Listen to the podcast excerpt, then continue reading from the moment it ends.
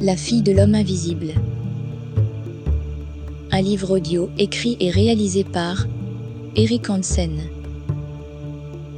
Un chapitre 16 intitulé La mémoire pour récompense. Les yeux d'Akiko s'ouvraient sur une chambre baignée de lumière blanche, éclatante.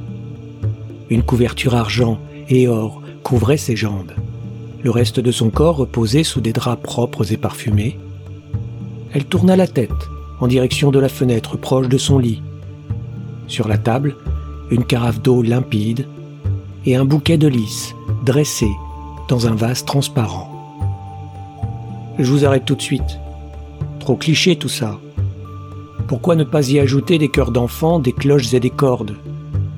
Le chapitre heureux des retrouvailles et des récompenses j'avais besoin de vous, et vous vous êtes enfui. M'entendez-vous? Je suis avec toi. Mais si tu désirais que je sorte de mon repère, il fallait t'exprimer avec plus de conviction. Vous avez raison. J'ai cru vous avoir perdu.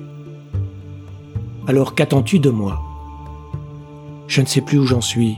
Dois-je poursuivre? Vous m'avez laissé sur ma faim et maintenant Contrarié, Akiko palpa le point présumé de sa blessure à la tête. La plaie avait été nettoyée, compressée avec soin. Sa main frottait une bande de tissu large. Ça mériterait une photo, mais continue. La lumière pâle dégoulinait sur les parois du tunnel, des bras bandés de cris la hissaient par paliers. Cordes et mousquetons grinçaient contre la roche. La surface était là, à quelques mètres. Akiko aperçut la végétation dense.